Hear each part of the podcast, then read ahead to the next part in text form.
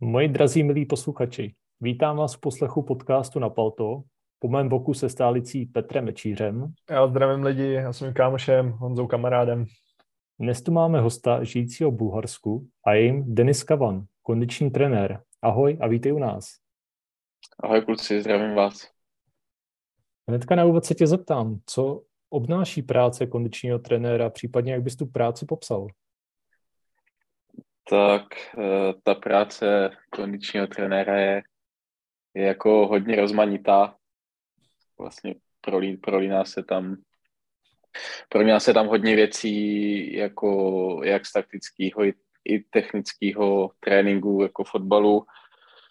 Eh, samozřejmě nějaká silová, silová příprava, vytrvalostní, eh, rychlostní, všechny tyhle ty věci okolo a momentálně v téhle době víc než, víc než práce na hřišti, tak je to, tak je to, práce, tak je to práce v kanceláři, kdy, kdy člověk vlastně tráví většinu času nad zpracováním dat z, GP, z GPS systému a prezentování těch dat, dat trenérovi.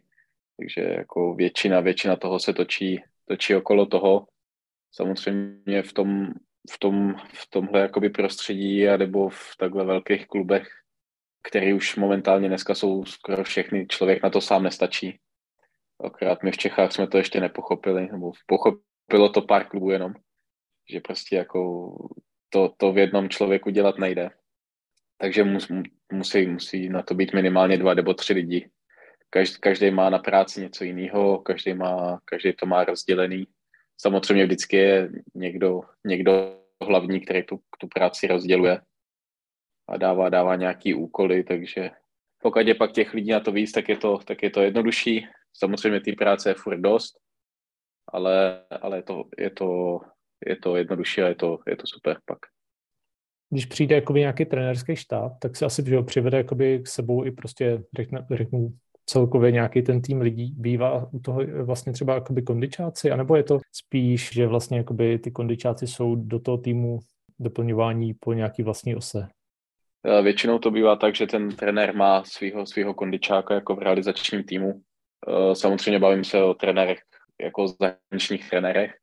Ten většinou má jednoho, eh, do toho, do toho klubu si toho jednoho přivede, ten je většinou dosazený na post jako hlavního kondičního trenéra a většinou v tom klubu už je někdo místní, který zase tam je nějakou dobu, jo, nebo, nebo ho přivedou někoho místního, kdo, ne, kdo není v úvozovkách tak drahý jako ten, jako ten někdo ze zahraničí a dosadí ho k němu jako asistenta. Takhle to, takhle to bývá. U nás v Čechách většinou, když se na to podíváte, tak ty trenéři, pokud se hejbou, tak jde většinou trenér sám. Občas uh, mu je dovolený si přivést jednoho asistenta, ale samozřejmě zase je to klub od klubu, jo. Když dám příklad, nevím, Luboš Kozel, když šel teďka do Liberce, nebo když šel do Liberce předtím, tak měl možnost si ten realizační tým, tým sám vytvořit. Na druhou stranu, když se pak podíváte, že jde tamhle někdo do Teplic, tak prostě 85% toho realizačního týmu už tam je a ten se prostě nezmění. Jo? Takže přijde jenom hlavní trenér a asistent a vlastně ten vzduch, který by se měl nějakým způsobem v tom týmu vyčistit po tom, co ten trenér odešel, tak se stejně nevyčistí, protože, protože prostě přijdou dva lidi, který, který stejně jako v úvozovkách nedokážou toho moc pozměnit. Jo. A to teďka jako nechci házet nějakou špínu na teplici, jo. to mě jenom napad nějaký klub okolo, aby to tady pak nevyznělo blbě. Rozumím, rozumím, tak nějaký příklad jsme tam museli hodit. Kdo si myslí, že to si třeba neuvědomuje, že potřeba víc kondičních trenérů v tom týmu. Je to to vedení, který třeba na to nedává peníze, anebo ani ti trenéři hlavní, vlastně, který si třeba potom ten tým sestavují? Za prvý si myslím, že jsme v tomhle jako hrozně zaspali dobu, protože všude jakoby ten post toho kondičního trenéra se nějakým způsobem rozjížděl a u nás jsme furt jako říkali, že to nepotřebujeme, tohleto, že ty hlavní trenéři si to udělají sami, nebo asistenti tomu pomůžou, takže takže jsme v tomhle tomu jsme nějak zaspali.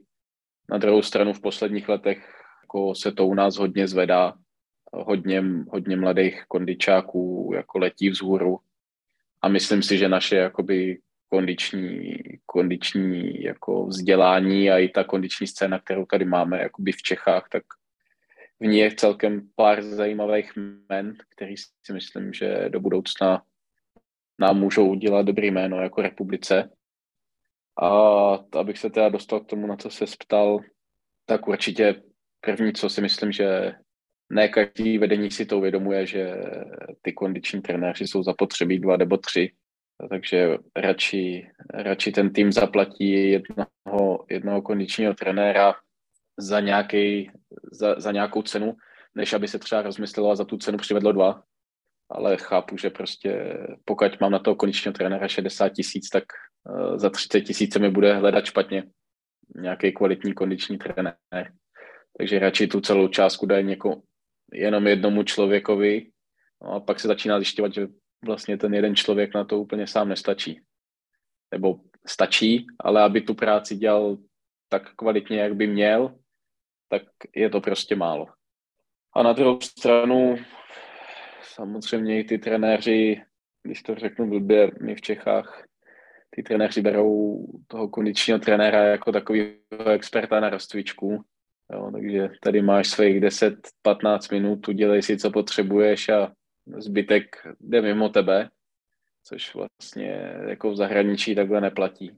My, my v zahraničí dostáváme celkem dost prostoru, ať už na práci s balónem, nebo na práci bez balónu, hodně individuálních jako tréninků, mimo trénink, i máme kolikrát celý tréninkový jednotky kondiční, takže jako v zahraničí se na to, se na to celkem dbá.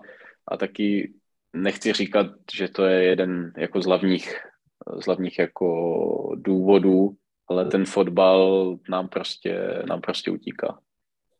Jo, dřív ty český hráči jsme měli, a není to tak dávno, když jsme se podívali jako do, do velkých lig, tak jsme v každé velké lize měli zastoupení. Momentálně prostě těch hráčů venku moc nemáme, ale my těch hráčů venku nemáme moc ani, uh, ani v těch menších ligách. Na druhou stranu, když se podíváme třeba na Slovensko, tak si myslím, že Slováci jsou oproti nám trošku napřed. Nebudu se bavit jako o kvalitě ligy, tam prostě Slovensko je jako hodně za náma, ale, ale hodně těch slovenských hráčů hraje venku. Nejsou to třeba top ligy, ale hrajou prostě v zahraničí, nějakým způsobem se posouvají a vždycky jeden nebo dva ty, ty Slováci prostě vystřelí do top klubu a my tohleto, my tohleto nemáme, nám, nám tohleto chybí. Jo, takže nemůžu říkat, že to je jeden z těch důvodů, že jsme třeba zaspali dobu v, v té kondiční sféře, ale jako určitě to, určitě to mělo velkou, velkou váhu. To nám prosím tě ještě pověz, by mě zajímalo uh, ohledně získávání práce v nějakém klubu. Jak se vlastně k tomu dostaneš? Máš nějakého agenta, nebo jak ty se vlastně dozvíš, že je nějaká volná pozice zrovna? Uh, samozřejmě mám agenta, který za mnou stojí a většinu klubů, ve kterých já, já jsem byl, tak uh, mi zařizoval on. A úplně nejlepší, co, co může být, je mít nějakého trenéra, který, který si mě pak tahá sebou, což já mám štěstí, že mám jako tři trenéry, který, který si mě, nebo jsem součástí jejich realizačního týmu a, a vlastně ta, chtějí si mě, chtějí si mě brát jako do těch týmů, kde jsou.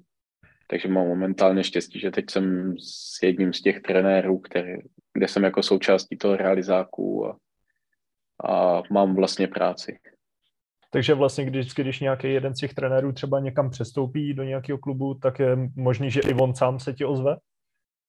Jo, ozve se, jak říkám, jako poslední angažma, nebo poslední tři angažma, kde jsem byl, tak jsem byl vlastně s Dušanem Uchrinem, který, byl, kde jsem jako součástí toho jeho realizačního týmu.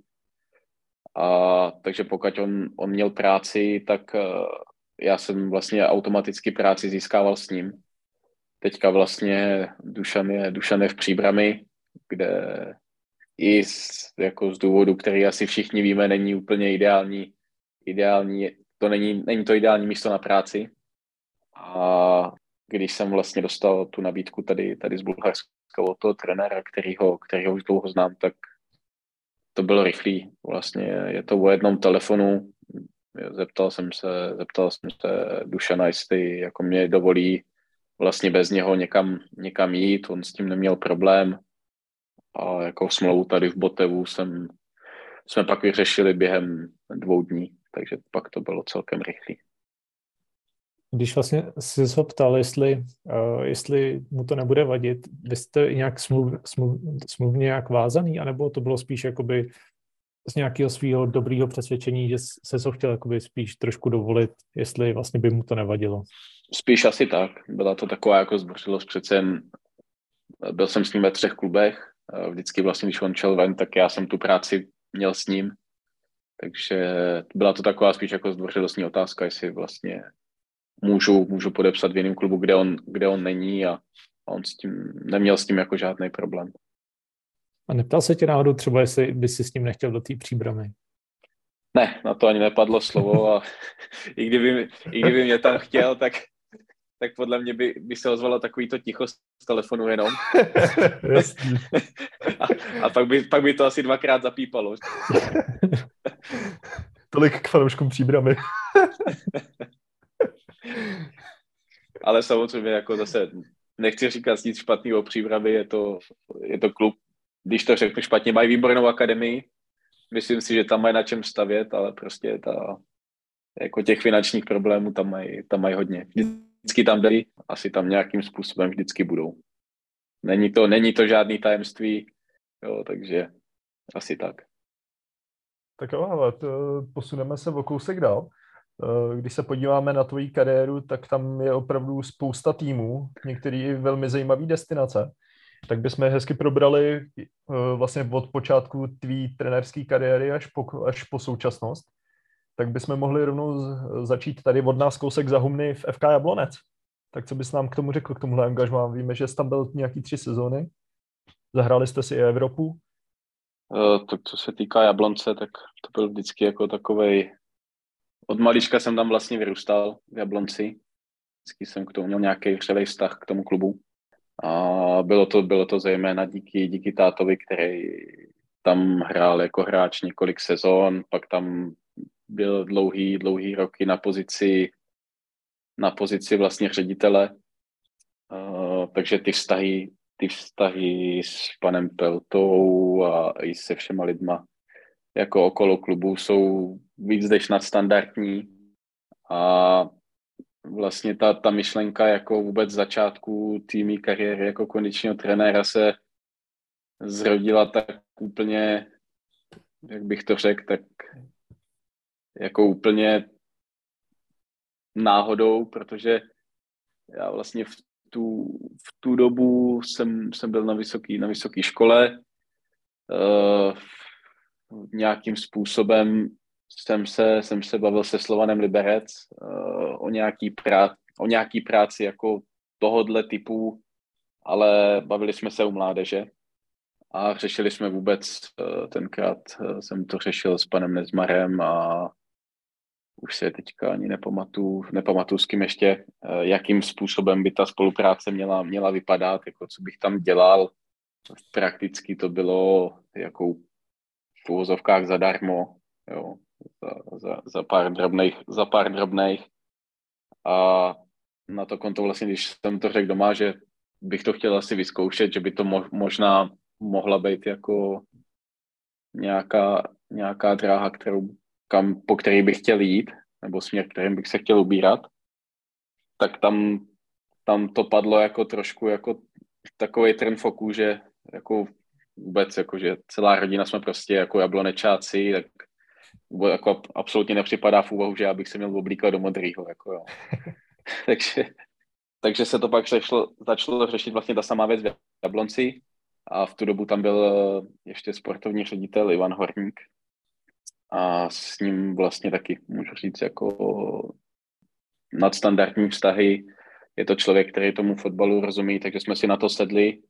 Řekli jsme si, že že to zkusíme, že to zkusíme fáčku a ze začátku vlastně jako na, tak, na takovou v úvozovkách zkoušku a postupem, postupem času se uvidí, co se z toho stane dál. No a musím říct teda, že ty začátky a to musím za to poděkovat i tátovi, protože ten měl jakoby velký přínos tomu, že, že, se to vůbec, že jsem vůbec dostal tu šanci, abych, abych to zkusil. Tak ty začátky nebyly dobrý. Jo. Prostě těch vědomostí, vědomostí moc nebylo a jsem se jakoby snažil a furt se nějakým způsobem vzdělával, tak prostě ten první, první půl rok jako dobrý, dobrý prostě nebyl. Sám to vím, sám to řeknu, přiznám to, protože prostě to, to bylo fakt špatný. Zaměřoval jsem se víc jako na, na, na zraněný hráče, než, než vlastně jako na nějaký ty týmový tréninkové jednotky. Ale díky tomu vlastně, že jsem se, že jsem se zaměřoval na, na ty zraněný hráče, tak se na mě v uvozovkách usmálo takový štěstí, protože jsme tenkrát do Jablonce koupili Adama Zrelaka, kupovali jsme ho ze Slovanu Brat, Bratislava za tenkrát celkem, celkem dost peněz, ani už si přesně pamatuju, kolik to bylo. A kupovali jsme ho se zlomenou nohou, což si všichni klepali na čelo, že za, za takový peníze kupujeme někoho, kdo má zlomenou nohu a vůbec nevíme, jako, co, co vlastně bude. No a na, na, na to konto, já jsem vlastně byl s ním a v úvozov, jako když to řeknu blbě, tak jsem si na něm zkoušel jako nějaký vědomosti, který jako jsem se zrovna naučil, který furt jsem nějakým způsobem získal, tak jsem si to na něm zkoušel. A takže jsme nějakých pomalu pět, šest měsíců byli od rána do večera jenom spolu, kdy jsme, kdy jsme trénovali, chodili na, na obědy, na kafe a tyhle ty věci. Na Češ jsem ho pak vlastně jakoby uschopnil dal zpátky do toho týmového procesu a on během pár zápasů dal asi 6 nebo 7 gólů, nevím. A, a po pár zápasech jsme ho prodávali do, do Bundesligy, do Norimberku. A na to konto on vlastně přišel zpátky s tím, jako co, jako jestli bych něco nepotřeboval, nebo jestli by mi nějakým způsobem nemohl nějak pomoct. A já jsem mu vlastně říkal, že nemám jako nikoho, kdo, kdo by mě jako kdo by za mnou stál, že nemám žádný agenta, který by mi získával práci, kdyby náhodou to v tom Jablonci nevyšlo, nebo kdyby, když mi skončí smlouva, jako co bude dál. No, takže mě skontaktoval jeho agent a po té doby to vlastně táhnu, táhnu s tím, s tím jeho agentem, který, který za mnou stojí. A jsem za to vděčný, že taková příležitost, jako, nebo že taková šance vůbec přišla. Bylo to, bylo to takový milý, bylo to narychlo. Narychlo vlastně byla i ta první práce, kterou mi pak jako v zahraničí, zahraničí sehnal. Mně tak napadá, vlastně jak o tom mluvíš, tak víc, víc jakoby přemýšlím nad tím, že opravdu i v tom týmu je potřeba těch lidí víc, když se máš věnovat zraněným hráčům, zdravým, že ještě prostě případně nějakým skupinkám, tak jako to by se musel rozkrájet.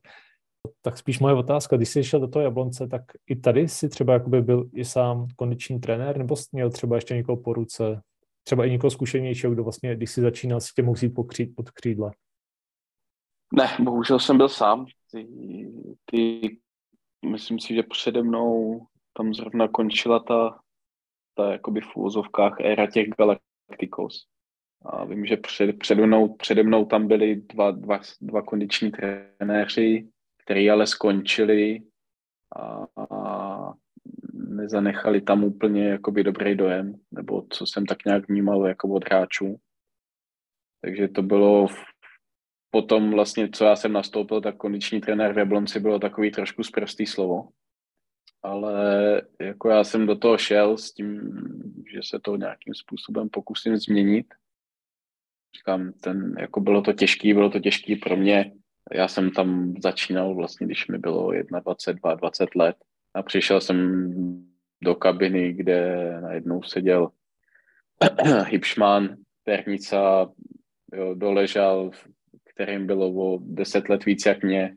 A najednou já jsem měl vlastně... Nechytal, jo, jo. no ne, ten už byl, už ne, ne, ne, ten už byl, už ne, už byl trenér brankářů, ne. ale myslím si, že to byl první rok, že to byl první rok, co byl trenér brankářů. A jo, takže tam byli prostě lidi, kteří ten věkový rozdíl byl jako obrovský a já jsem jim vlastně musel říkat najednou, jako jak mají běhat, jak mají trénovat rychlost, jak mají posilovat tyhle ty věci okolo. Takže jako nebylo to lehký podle mě ani pro ně. Na to konto musím i poděkovat třeba Tomáši Hibšmanovi, který vlastně za mnou stál a, a nějakým způsobem tu kabinu, tu kabinu směrňoval, aby mi ten prostor jako dala. Takže, takže to bylo fajn. Takže myslíš, že kdyby se za tebe třeba nepřemluvil, že by ti to dávali sežrat jenom kvůli tomu, že jsi mladý? Uh, to je otázka. To je otázka. Jasný, no, jako, to je to, co kdyby, že jo. Co kdyby. A tak je hezký zase, že Hipšman jakoby se takhle projevil jako správný lídr a, a vlastně jako dobrý člověk, že se za tebe postavil, to je hezký. Jo, jo. Kdo tam v té době trénoval v Jablonci? Tam, tam byl pan Fertěla, vlastně začínal jsem s panem, s panem Fertělou. Potom, co pan Fertěla skončil, tak tam byl, byl Zdeněk Klucký, a tam se to, tam se to pak nějakým způsobem, jako už za pana Klucký jsem tam byl, tak tam už se to nějakým způsobem jako by lámalo do toho, že už jsem věděl, že uh, nebudu asi prodlužovat smlouvu. Takže na to konto vlastně jsme pak, jsme pak s tím agentem začali hledat něco, něco v zahraničí. Nebo v zahraničí. Tak já, já jsem, byla to taková jako otázka, že asi pravděpodobně budu končit v Jablonci, co s tím, co s tím uděláme a měl jsem jako představu takovou, že budu rád vůbec, aby mě vzal nějaký jiný klub v Čechách a jen tak jsem nadhodil jsem tam, kdyby náhodou něco bylo jako zahraničí, tak pojďme to zkusit. Ale samozřejmě vím, že na mě jako nikdo nečeká. Takových kondičních trenérů, jako jsem já po světě běhá milion. Byla to klika, no. Ale na, na to angažmá v Jablonci budu vždycky rád vzpomínat. Budu rád vzpomínat jako i na ty trenéry, který který, kde, s kterýma jsem byl. Máme, máme hodně dobré vztahy, ať už, ať už s panem Fertělou nebo s panem, s panem Kluckým, pak potom i s panem, i s panem Radou. Takže ty, ty vztahy tam jsou víc než nadstandardní. Já když tady kouknu od tvého životopisu, tak uh, vlastně po Jablonci tak si chvilku byl jako osobní coach, že si asi, že jo, jste možná chvilku to angažma hledali, to další, tak měl si, jo. Mhm. Tak měl jsi nějaký třeba fotbalisty pod sebou, jakoby osobní kouč, než přiš, přišlo to angažma? Nebo případně, jak to vlastně probíhalo? Tak uh, ta práce jako toho, toho osobního trenéra byla spíš uh, taková ta práce ve fitku. Nebyli to, nebyli to profesionální sportovci, byli to, byli to vlastně normální lidi, poloamatéři, jo, normální hobíci, který, který nějakým způsobem chtěli cvičit, takže jsem se, takže jsem se věnoval jim. A samozřejmě v průběhu toho jsem si doplňoval nějaký to vzdělání. Eh, chvilku, chvilku jsem tam pracoval i na, na rehabilitaci v Liberci, kde jsem, kde jsem vlastně pracoval s lidma po zranění a po, po dobu, který měli nějaký disbalance a bylo potřeba na tom s nima pracovat. A vlastně v průběhu toho jsem studoval dál vysokou školu, doplňoval se nějakýma kurzama, a vlastně všechno nechával na tom agentovi, který, kterýmu jsem nějakým způsobem věřil a doufal, že to dopadne. A ono to pak v ten vlastně bylo to, bylo to vlastně v době, kdy já jsem se rozhodoval, co bude dál, jestli teda furt budu zkoušet ten fotbal, nebo, nebo jestli jako úplně jako fotbal odsunu na vedlejší kole a budu se věnovat jenom těmhle těm lidem jako ve fitku a, na, na té rehabilitaci. Kdyby ten, kdyby ten agent jako by mi nezavolal s něčím, tak by to asi tak dopadlo. Ale, ale díky tomu, že tam to byla taková léčba šokem, ta, ta nabídka ze zahraničí, tak, tak díky tomu jsem tam, kde jsem. No.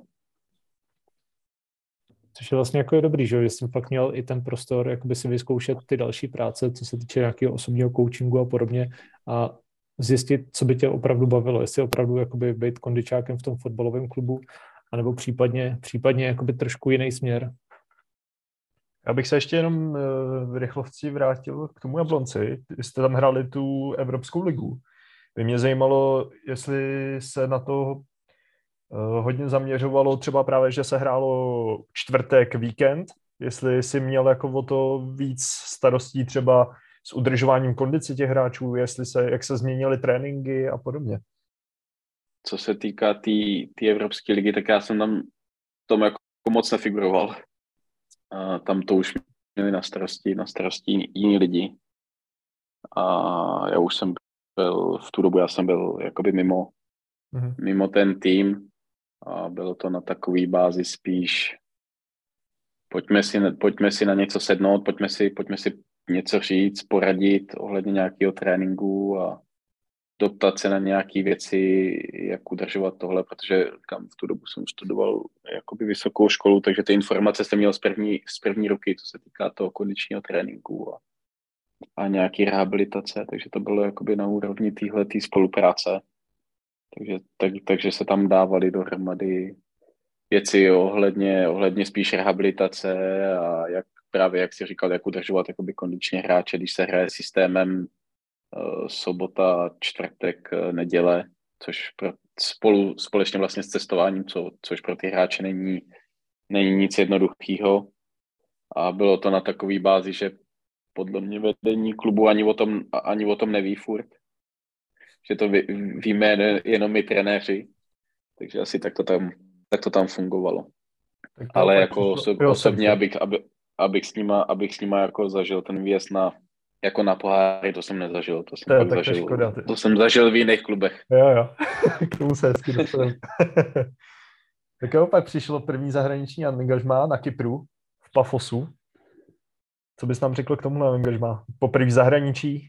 Poprvé zahraničí, to byla, byl jsem nervózní, ale říkám, to byla taková léčba šokem pro mě. To vlastně jeden, eh, dostal jsem vlastně telefon, telefon od agenta, řekl mi, že je možnost, že je možnost jít trénovat na Kypr, že, že tam klub hledá kondičního trenéra a teď mi, mi řekl vlastně jméno, jméno toho týmu, uh, Pafos a, a já říkám, sakra, co to je Pafos, to slyším po, poprvé v životě. V tu dobu já jsem na Kypru znal jenom ty velký kluby, že jo, Apoel, Omoni, AL, Limassol a takovýhle kluby. A teď najednou mi do toho skočil nějaký Pafos. Já jsem vůbec nevěděl, co to je. Takže on se mi jako snažil nějakým způsobem jako vysvětlit, že to je nějaký nový projekt, že tam je nový majitel, že je v tom hodně peněz, že má prostě nějakou vizi postupně, postupně vybudovat něco, něco velkého. Jo, ale těch, těch vizí jako je strašně hodně. A kdyby mi tenkrát někdo řekl, že Pafos bude hrát někdy o titul, tak si budu klepat na čelo, že to prostě tak nemůže být, ale oni, oni letos už o ten titul hrajou. Bylo to teda takový, že mi to takhle všechno vysvětlil po telefonu a já jsem k tomu byl ze začátku takovej, že jsem jakoby nevěděl, jestli do toho vůbec jít nebo ne. A říkal, dobrý, tak já to proberu doma s tátou, zeptám se ho na jeho názor, přece jako těch zkušeností ve fotbale má víc jak já. Tak uvidím, co mi k tomu řekne a tak jsem se ho jakoby zeptal vlastně kolik, kolik na to mám času, na nějaký to rozmyšlení a on mi říkal, no asi tak dvě hodiny, protože večer ti to letí. A já říkám, tak, tak to byla taková léčba šokem, takže, takže možná to, to bylo takový, jako že jsem se rozhodl jako hodně rychle a, a jako vletěl do toho bez toho, aniž bych o tom klubu jako měl nějaké informace nebo něco, tak jsem do toho šel. Táta vlastně ten mi k tomu jenom řekl, ať jdu, ať nejsem blázen. No a najednou jsem se vlastně z ničeho nic jsem se ocit na Kypru, ani jsem pomalu nevěděl jak. Ale budu na to vzpomínat jako na asi na jedno z nejlepších jako angažma. Věřím, co ti probíhalo potom eh, v letadle hlavou, když si jako vemu tak rychle se zbalil, že jo, letěl si a teď najednou už jsi v tom letadle a říkáš si asi, co tě tam čeká, ty. No, jako tak v letadle jsem to ještě ani až tak moc nevnímal, Začal jsem to vlastně vnímat až ve chvíli, kdy jsem vlastně přijel na hotel v tom Pafosu a teď jsem si vlastně říkal, jo, já jsem, já jsem fakt tady, tak to asi, asi to teda všecko běží, jak má, asi to dopadne. Druhý den vlastně jsem, jsem jel hnedka na trénink, jako ještě jsem netrénoval, ale jel jsem se, jel jsem se seznámit jako s trenérem a uh, s, s hráčema, který tam byli tu dobu vlastně mi hodně pomohlo, že tam byl kapitán Zdeněk Folprecht a byl tam ještě Adam Němec, vlastně, který hrál za Slo- slovenský národák a v tu dobu i Diego Živulič, který tam přišel z Plzně, ale dlouhý roky hrál tady v Čechách, takže uměl český. Takže jsem tam vlastně okolo měl tři lidi, kteří mi hodně pomohli. A nebylo to už jenom tím, jako že mi ukázali město a všechny tyhle věci okolo, ale pomohli mi i v tom týmu jako pomalu mě do toho týmu jako dostali, takže, takže to bylo fajn. A vlastně tam došlo k podpisu smlouvy a, a nějakým způsobem jsem tam, jsem tam tu sezónu zůstal, no. Takže to bylo fajn. Tam první zahraniční zkušenost, bylo to super. Tu dobu už jsem měl vlastně za sebou, za sebou i školu, takže nebo měl jsem za sebou bakalářský studium, takže to bylo, bylo fajn, nějaké zkušenosti už jsem měl, i nějaké znalosti, takže už to vypadalo líp. A vlastně v tu dobu se mnou pracoval i kondiční trenér, dva vlastně dva další kondiční trenéři, jeden eh, vlastně Chorvat, který ale předtím působil v Galatasaray a jeden Španěl, který předtím působil v Atletiku Bilbao, v Sevě, v Atletiku Madrid, takže jako by obrovský kluby.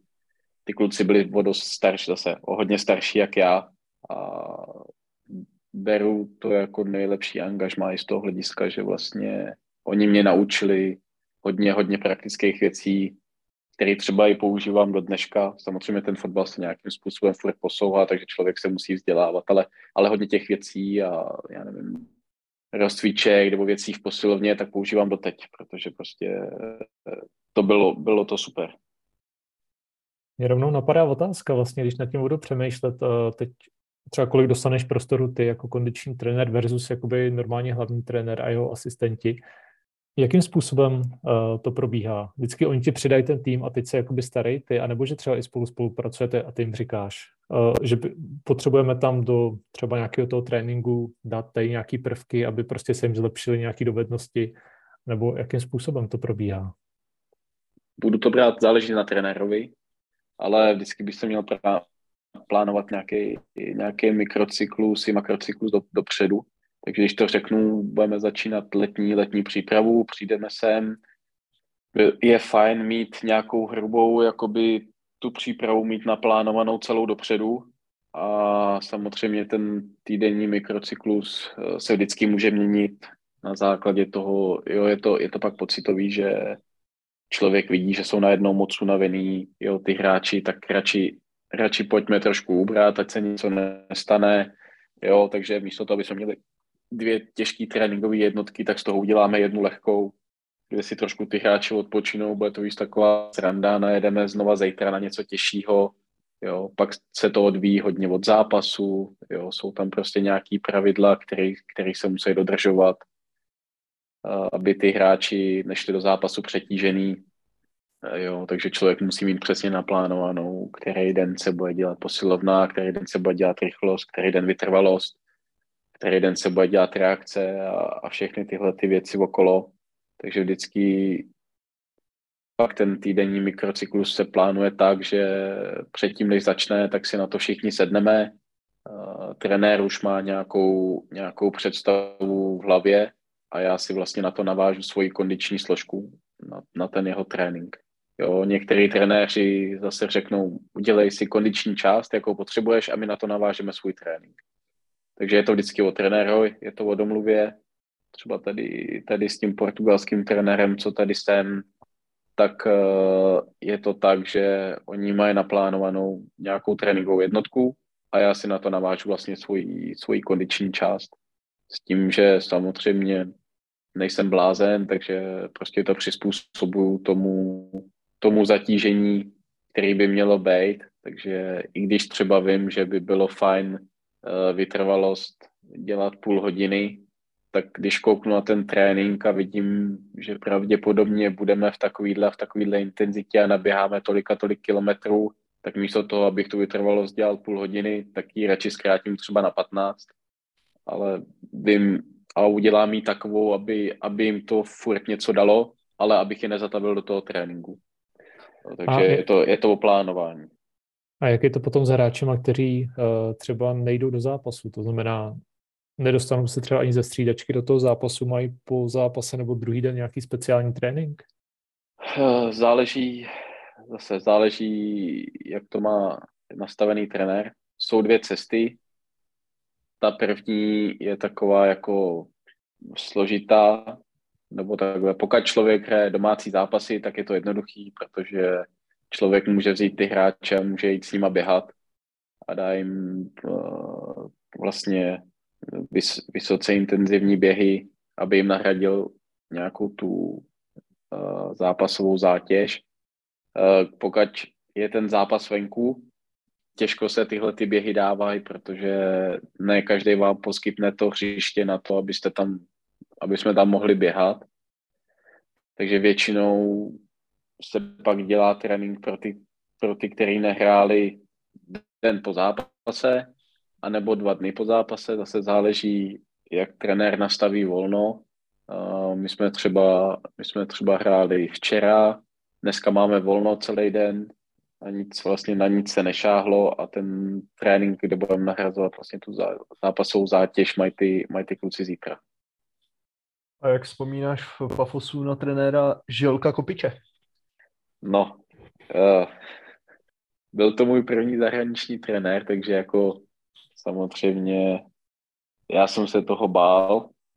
Bál jsem se toho oprávněně, protože jsem vlastně na začátek, když to řeknu, svoji kariéry, dostal, dostal trenéra, který nebyl úplně normální.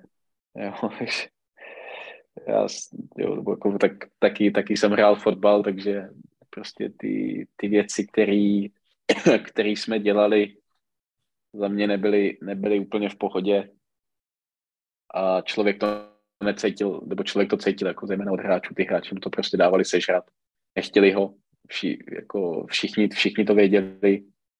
Na druhou stranu některé věci, které dělal, byly dobrý, jo, jenom prostě hráčům už pak nevonilo, nevonilo nic, vlastně co on dělal.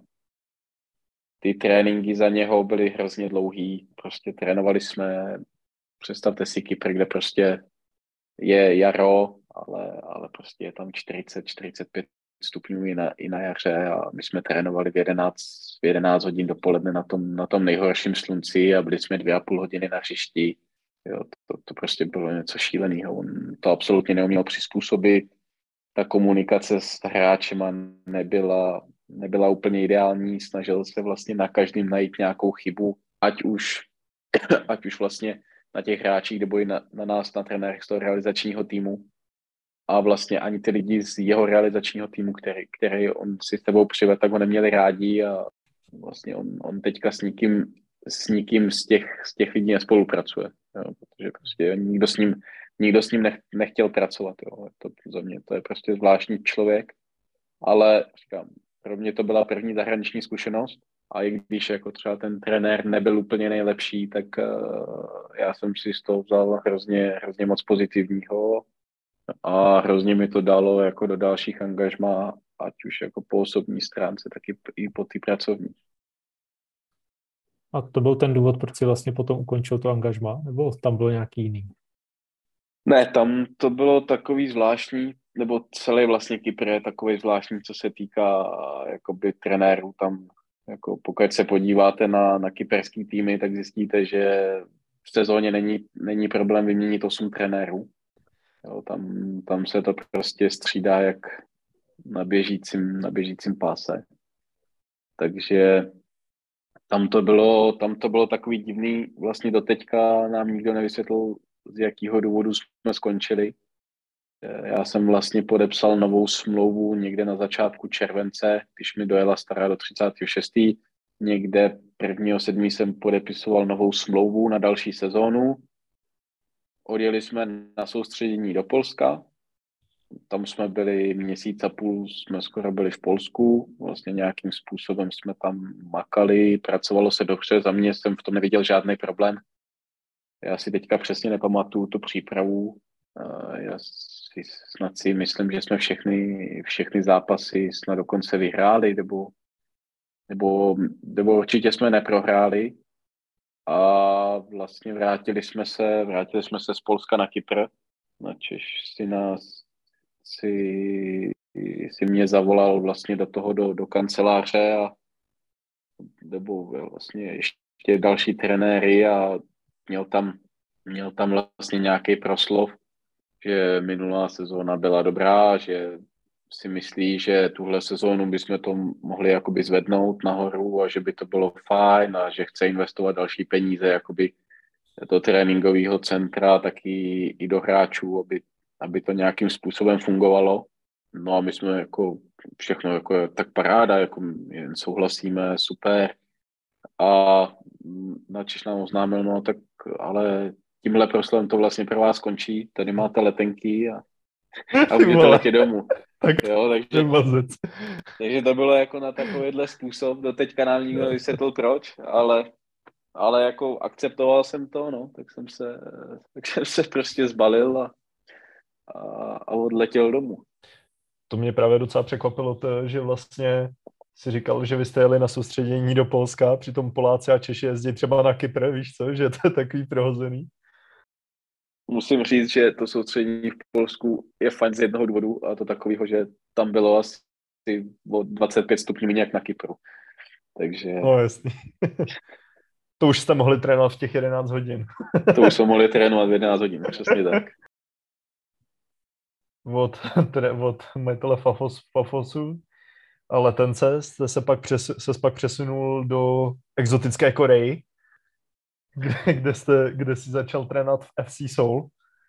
Tak to nám řekněte, to je pro nás jako hodně, ani ne španělská, spíš korejská vesnice, že, že my vůbec nevíme, jako vůbec se člověk v Evropě asi neorientuje tolik v azijském fotbale, tak jak se vlastně, že se se rozhodl pro Koreu. Vlastně, když jsme se bavili spolu, tak si říkal, že to bylo jedno z nejlepších angažmá. To bylo. Tak nám k tomu něco pověz, by mě fakt docela do, zajímalo. Tu dobu vlastně, kdy já jsem se vracel z Kypru, tak jsem, že tak samozřejmě jsem, jsem nevěděl, co bude. Na doporučení vlastně toho, toho Adama Němce, kterého jsem měl v tom Pafosu, tak jsem se dostal do Slávie na zkoušku a ve Slávii jsem, jsem vlastně, nevím, jsem tam docházel 14 dní, možná 20 dní, teď si to už jako přesně ne, nepamatuju, v době, kdy vlastně hráli Ligu mistrů a byli tam, furt tam byl vlastně Tomáš Souček a Pepa Hušbauer a všichni, tyhle ty hráči, kteří vlastně vybudovali tu slávy, která, která je teď. Ale vlastně po těch nějakých 20 eh, dnech jsem se pak nějak bavil s panem, s panem Mezmarem vlastně, jestli jakoby, jak budeme pokračovat, jak budeme pokračovat dál. A v tu dobu vlastně mi zase zavolal ten, ten agent, který, který mi sehnal tu práci na Kypru, tak mi zavolal, že by byla možnost odejít do Koreji.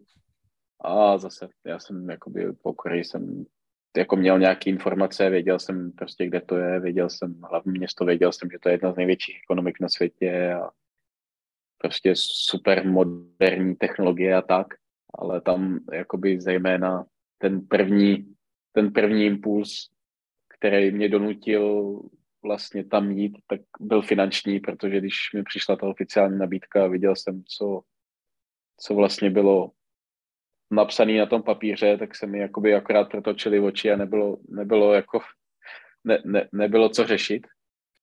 Takže, takže vlastně jsem byl doma nějaký tři, tři měsíce, si myslím, jsem byl doma. A pak jsem, pak jsem letěl do Koreji Načež vlastně už jsem, že samozřejmě během těch tří měsíců jsem si zjistil, jsem si zjistil jako informace, že prostě ten Soul jeden je vlastně největší klub v Jižní Koreji, ať už co se týká fanoušků, nebo i z historického hlediska. Uh, jeden z největších klubů fázi. Jo, samozřejmě teď už to zase není pravda, protože tyhle ty kluby z arabského světa se dostávají do popředí, takže už je to trošku něco jiného, ale, ale i z historického hlediska jeden z nejlepších klubů fází. Takže to bylo fajn. Vlastně od první chvíle, kdy jsem tam přistál, tak uh, jako se o mě starali pomalu jako prezidenta. Jo, že prostě najednou přijel někdo z Evropy, kdo nám tady prostě bude předávat nějaké zkušenosti a, a věci, věci nějaký okolo a nevím co všecko. Ano, Takže to bylo... na letišti. No, tak to zase ne, zase tak úplně jako, zase tak úplně do toho nebudem zacházet, ale takhle to úplně nebylo, ale, ale bylo to fajn. Jako z fotbalového hlediska za mě, za mě nejlepší angažma, protože to, co jakoby Korejci jsou schopní vybudovat jako za zázemí, tak to prostě se dá srovnat s úrovní, s úrovní jako Premier League v Anglii. To je zázemí prostě ne, neskutečný, neuvěřitelný, špičkový, nejnovější technologie, nejnovější stroje prostě v posilovně, nádherný hřiště, jo, prostě něco neskutečného. Problém, problém je ten, že oni moc nevědějí a nerozumějí tomu, jak, jak vlastně mají trénovat a jak mají používat vlastně ty věci, které tam mají. Jo. Že oni to prostě fajn, eh, byli jsme na stáži v Evropě, viděli jsme, že to používá Real Madrid, paráda, máme na to peníze, pojďme si to koupit a teď najednou to koupí, dají to tam a no, a my vlastně nevíme, co s tím. No, když jsi jo. takhle přijel, tak ty jsi jakoby třeba věděl, co s tím, nebo si jako tak na to chvilku koukal a říkal si, OK, tak já jsem to ještě nepoužíval. Eh, to právě eh, byl jsem rád za ten Pafos, protože tam jakoby většinu těch strojů, který oni tam měli, tak jsme tam používali. Samozřejmě pro mě, i pro mě bylo něco nového, takže jsem se musel jakoby pídit po nějakých informacích a po mm, mluvit jakoby s ostatníma kondičníma trenérama jakoby z větších klubů v Evropě, aby mi poradili. Poradil mi vlastně hodně i děkan Masarykovy univerzity, kde jsem studoval magisterský, magisterský obor. Takže tím tomu jaký jakoby na dálku děkuju. Takže hodně, hodně mi poradil. Ty lidi mi poradili, jakoby ty kondiční trenéři okolo toho mi poradili, takže jsem to pak začal používat a bylo to za mě to bylo fakt jakoby super.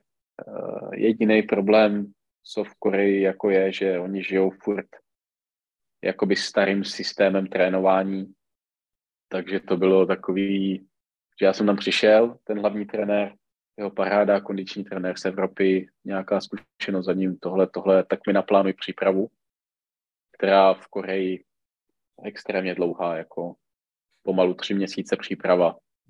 Něco prostě jako neskutečného. Tak jsem to nějakým způsobem dle mýho přesvědčení a zkušeností jsem to naplánoval, přinesl mu to, on se na to podíval a říkám, hm, paráda, koukám dva tréninky denně tady, říkám no, a on, hm, ale to je málo, no. To je jako jsme zvyklí trénovat čtyřikrát, někdy pětkrát denně a já jsem na ně koukal a říkám, což je pětkrát denně. Říkám, a vy tady, vy tady spíte na tom hřišti, ne? Pracovitý Korejci, ty. Museli by udrovnaný, jako, ne? No, to nejhorší na, tom, nejhorší na tom je, že nebyli právě. Bylo na tom to nejhorší, že oni prostě jeli jak fredky od rána do večera, pět tréninků denně. To fakt bylo teda prostě... nakonec pět tréninků, jo? Jo, jo, jo. Tam A v, prostě... jaký, v, jaký, v jakých jako časových intervalech to byl třeba jeden trénink?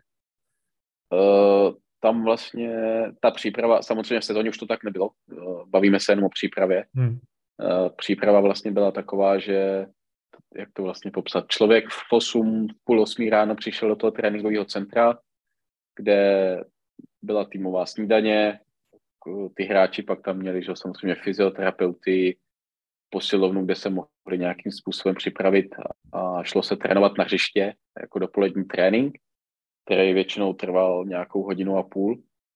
Z toho vlastně se člověk přesouval do posilovny na další hodinu a půl takže to už jsou vlastně jako dvě plnohodnotné tréninkové jednotky. Pak měli oběd, měli nějakou pauzu, kterou jako využívali ke spánku nebo k nějaký rehabilitaci těmhle těm věcem a odpoledne vlastně nastav, jako vlastně nadešlo to samý, že se šlo znova na hodinu a půl na hřiště, znova hodina a půl posilovna, nebo kolikrát byla třeba, jsme byli dvě hodiny na hřišti a posilovna byla jenom hodinu, Sledili jsme ze hřiště, vlastně zase nějaká rehabilitace, regenerace, tohle to nějaký odpočinek, večeře a pokud vlastně trenér usoudil, že tyhle ty čtyři tréninkové jednotky byly málo, nebo že stály jako zaprt, tak eh, jako po večeři se šlo znovu jako na hřiště třeba. No, takže to prostě takhle fungovalo, ale ty Korejci prostě nikdy nikdy jsem nezažil jako za tu dobu, co jsem byl v Koreji, že by přišel nějaký Korec a stěžoval si, jako že to je moc, nebo prostě, že nemůže, nebo že ho ně, něco bolí, nebo to, jako nic, prostě, prostě jako vojáci. Jo, takže tam já jsem si pak tak trochu, z toho trochu dělal srandu, že tam to vlastně funguje tak, že kdybych já tam přišel a řekl tomu Korejcovi, tady vyskoč eh, z 60. patra, pak budeš rychlejší, tak on půjde a udělá to. Jako, jo. Takže Jo, tak to je, jako to je hodně solidní, to je mentální nastavení ale těch hráčů, jako, ale asi mě to ani tolik nepřekvapuje, no, zrovna u Korejců. A měli jste tam nějakého hráče z Evropy? Jo, Eh, v tu dobu, kdy jsem tam byl, tak jsme tam vlastně měli tři Evropany. A jediný, který se stěžovali. ne, zejména a, ani, ani ty Evropani se nestěžovali. Já jsem se, jako, já jsem se jich na to ptal, protože jsem říkal, uh, přece není možný, uh, jako abyste takovýhle dávky jakoby zvládali, nebo jako prostě, nebo jak, to, to prostě nejde, že jo, jako odjet pět plnohodnotných tréninkových jednotek jako naplno. No, tak jako ty Evropaní eh, jsem pak začal postupem času jakoby poznávat, když jsme byli v tom tréninku, že vlastně ty, ty tréninky, který, jako v kterých oni byli, tak uh, jeli a mus, musím, musím být soudnej k ním, prostě jeli na, na 30% jako ty tréninkové jednotky, protože jinak se to zvládnout prostě asi nedalo. A na druhou stranu se taky bavíme o, o nějaký finanční stránce, protože ty kluci, kteří tam byli za tu dobu, tak uh, měl jsem Španěla, který přišel ze, ze druhé španělské ligy. Uh, měl jsem tam vlastně Srba, který měl za sebou nějakou kariéru v nějakých klubech, ale ta jeho kariéra jakoby spíš nějakým způsobem uvadala, když jakoby zrůstala. Ale pak přišel jsem do Koreji a, a celkem se mu dařilo. Pak jsem tam měl Uzbeka jednoho a byl tam ještě jeden, jeden Chorvat, ale ten skoro vůbec nehrál, ten byl takový spíš jakoby zraněný, takže se to snažili, snažili zbavit a přivedli, přivedli pak za něj Brazilce. A jako, nevím, ten Španěl z druhé španělské ligy, nevím, nemám absolutně představu, kolik ve, Španěl, ve druhé španělské lize hráči můžou, můžou brát. Ale, ale takovýhle frajer prostě byl, byl v Koreji v jednom z největších klubů a byl tam v řádech milionů dolarů jako ročně. Jo, takže, takže i z tohohle důvodu on, on jako nic neříkal a prostě plnil si nějaký svoje povinnosti a, a věděl sice, že asi za pár let bude zdevastovaný, jestli v té Koreji bude, ale, ale bude zabezpečený hmm. do konce života jeho dětí a děti jeho dětí a tak dále. No. Jo, v Koreji vlastně bylo v FC Seoul, jste měli možnost, nebo ty jsi měl možnost vyzkoušet li, azijskou ligu mistrů. Jo. Jak, jak tam to třeba vypadá kvalitativně, ta azijská liga mistrů? Hele, záleží, záleží, jaký týmy, týmy chytneš, uh, protože ta azijská liga mistrů tím, že, tím, že vlastně ta Azie je strašně veliká, tak tam se liga mistrů dělí vlastně na, na dvě skupiny. Uh, že hraješ východ-západ, vlastně ta východní, ta východní část je si myslím o dost, a ne o dost, asi rapidně kvalitativnější než ta západní. No, teďka už, teď dřív to tak bylo, teďka vlastně už ne, teďka vlastně ten západ je kvalitativnější, hmm. než, než východní, protože tam jsou ty týmy z arabského světa a vlastně tam jsou tam Iránci, takže ty týmy prostě mají, mají obrovskou kvalitu, jsou finančně úplně někde jinde, jo, tam se bavíme zase o, o úplně jiných částkách, takže si můžou dovolit hráče prostě jako Ronaldo a to, jo, takže Saudové, týmy z Kataru, Emiráty, Irán. To jsou týmy, které mají jakoby obrovskou kvalitu. Na druhou stranu vlastně v té v východní Asii a tam tak zase týmy z Japonska, z Koreji, z Koreji uh, musí se počítat s týmy z Austrálie, Indonésie má obrovskou kvalitu. Já jsem si myslel, že ta, že ta Liga mistrů bude taková jako slabá odnož jako tý naší evropský, ligy mistrů, ale jako to, jako to, jakou tam oni dokážou na ty lize mistrů dělat show a to se dá srovnat s naší, s naší ligou mistrů tady v Evropě a kvalitativně si myslím, samozřejmě eh, jako nemůžeme srovnávat relativně týmy, ale prostě ten náboj to má. Ta, ta liga mistrů je prostě hodně kvalitní soutěž tam. A bude kvalitnější a kvalitnější tím, že prostě vlastně ty, ty kvóty těch cizinců se tam mění, uh, furt to narůstá, ty týmy mají peníze, můžou si dovolit přivíst jako kvalitní hráče, takže tam si myslím, že během pár let, uh, pak co se týká třeba mistrovství světa klubu, tak uh, jako Ázie bude mít hodně co, hodně co, nebo Aziati budou hodně promlouvat jako do těch finálových bojů vlastně já si myslím, že i tenhle rok byl, byl hrál byl ve finále s Al Hilal. To jsou egyptěni, ne? Ne, to jsou Saudové právě. Jo, ne, to je Al Ahli vlastně egyptěni, jo, jo. No, to, jsou, to jsou Saudové a já nevím, hrál, podle mě vyhrál 5-3, ale jako nebyl to žádný přátelák, mělo to tempo, takže jako s těmahle týmama se bude do budoucna muset počítat. A ta Liga mistrů, vlastně si říkal, že se rozděluje na ty dvě skupiny východ-západ, takže ona se jakoby bude hraje ta východní část, ta západní a vítězové tady těch částí se pak setkají v nějakém superfinále? Ne, ne, ne, tam eh, prakticky to funguje jako u nás. Uh, losujou se tam skupiny, akorát prostě týmy ze západu si hrajou svoje skupiny, týmy z východu si hrajou svoje skupiny. Takže se a, pak setkají v playoff už. Jakoby. Jo, a setkají jo. se v playoff. Z každé skupiny postupují dva. Uh-huh. A pak už se to vlastně míchá, pak už je to jedno. Takže pak se může stát, že eh, tým z Japonska bude hrát v Saudské Arábii a, a takovýhle jako výživný výlety. A návštěvnost je tam jako asi předpokládám plný domy vždycky, plný stadion, že... Hele, záleží, záleží, na, záleží na týmech. My jsme jako nepostoupili do té ligy mistrů přímo z ligy. My hmm. jsme museli hrát před kolo a hráli jsme vlastně jakoby to playoff a to jsme hráli s týmem z, z Malajzie. Teď už se ani nepamatuju jméno toho týmu, abych pravdu řekl.